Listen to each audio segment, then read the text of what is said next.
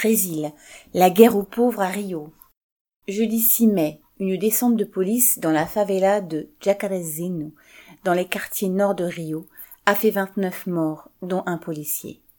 C'est le dernier épisode de la guerre aux pauvres et aux noirs que mènent les autorités de cette ville, qui est la devanture touristique du Brésil, ouvrez les guillemets, la cité merveilleuse, fermez les guillemets. Le prétexte de cette attaque, avec hélicoptères, voitures blindées et près de 300 policiers, était comme toujours la guerre aux trafiquants de drogue qui contrôlent encore une bonne partie des favelas de la ville. Mais cette lutte affichée contre la drogue cache mal la volonté de remplacer les gangs par des milices liées aux autorités, et en particulier au clan Bolsonaro. Ces milices reprennent à leur compte le trafic de drogue et le racket des habitants, mais sont plus ou moins contrôlées par les autorités et protégées par la police. L'opération du 6 mai était exceptionnellement menée par la police civile et non par la police militaire encasernée. Bien que préparée depuis dix mois, paraît-il, elle n'était guère au point.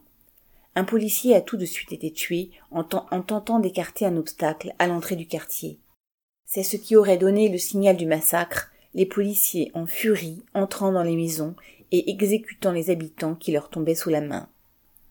La police a bien sûr publié qu'elle avait ainsi tué 28 bandits.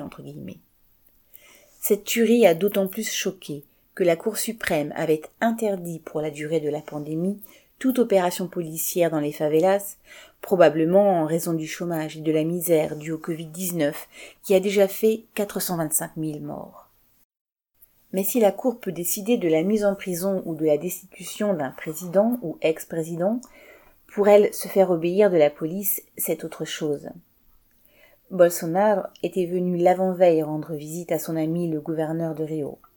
On apprendra peut-être un jour qu'ils ont alors décidé de se courir de gloire en portant un coup décisif aux gangs qui contrôlent Jacarezinho. Ce qui est sûr, c'est que les autorités et la police sont en guerre permanente contre la population pauvre et noire de Rio. Depuis le début de l'année, cette guerre a fait 453 morts, dont 8 ou 9 sur 10 sont des noirs. Dans leur énorme majorité, les habitants des favelas ne sont pas des marginaux, mais des travailleurs soumis au pouvoir des gangs, car l'État brésilien n'a jamais été capable de contrôler et d'organiser ces communautés. Aux raquettes des trafiquants s'ajoutent les contrôles et parfois, comme ici, les attaques meurtrières de la police et de l'armée. Quand les forces armées officielles de la bourgeoisie s'attaquent à l'État parallèle instauré par les grands gangs structurés à l'achille du pays, ce sont les travailleurs, les pauvres et les noirs qui sont pris entre deux feux et fournissent les victimes. Ce sont deux mafias contre lesquelles il leur faudra s'organiser et s'armer.